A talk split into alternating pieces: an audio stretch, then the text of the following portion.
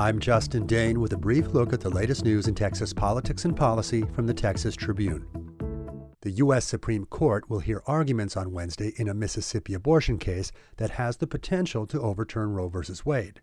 While the case, Dobbs v. Jackson Women's Health Organization, stems from a challenge to a Mississippi law banning abortion after 15 weeks of pregnancy, the High Court's ruling could have huge impacts for Texas. This Supreme Court hearing comes at a precarious moment for abortion access in Texas, as the state and abortion providers await a ruling from the same court on Texas's most recent efforts to limit abortion.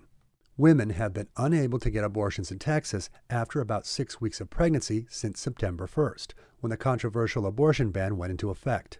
Texas's law, originally known as Senate Bill 8, is unique in that private citizens, not state officials, can enforce it by suing anyone who aids or abets an abortion. Many experts expect the Supreme Court to rule on the Texas case ahead of the hearing of Dobbs v. Jackson, but a decision has not yet been issued. Texas legislators have ensured the state is ready if Roe v. Wade is overturned by the Mississippi case or any future ruling. Last June, Texas joined 11 other states by enacting a measure that would automatically ban abortion if Roe is wholly or partly overturned.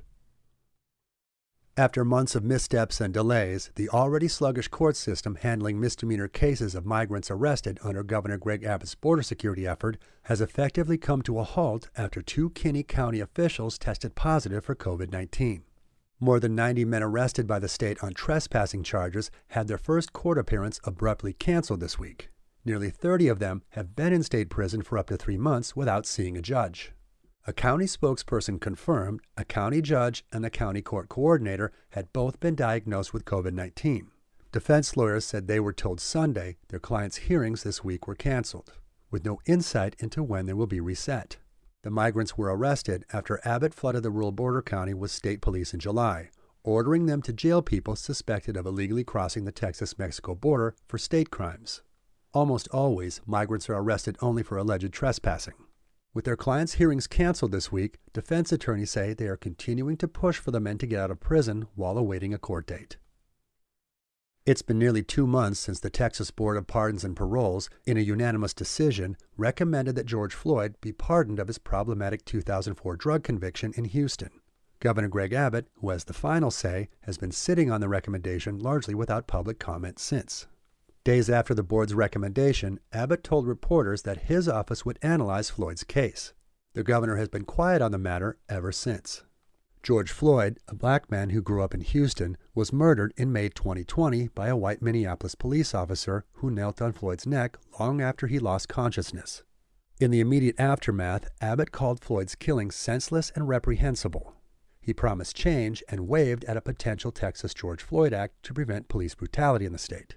Throughout the summer of 2020, however, Floyd's murder continued to spur a new wave of protest nationwide against police brutality and racial injustice, and the Houstonian became a symbol of the Black Lives Matter movement.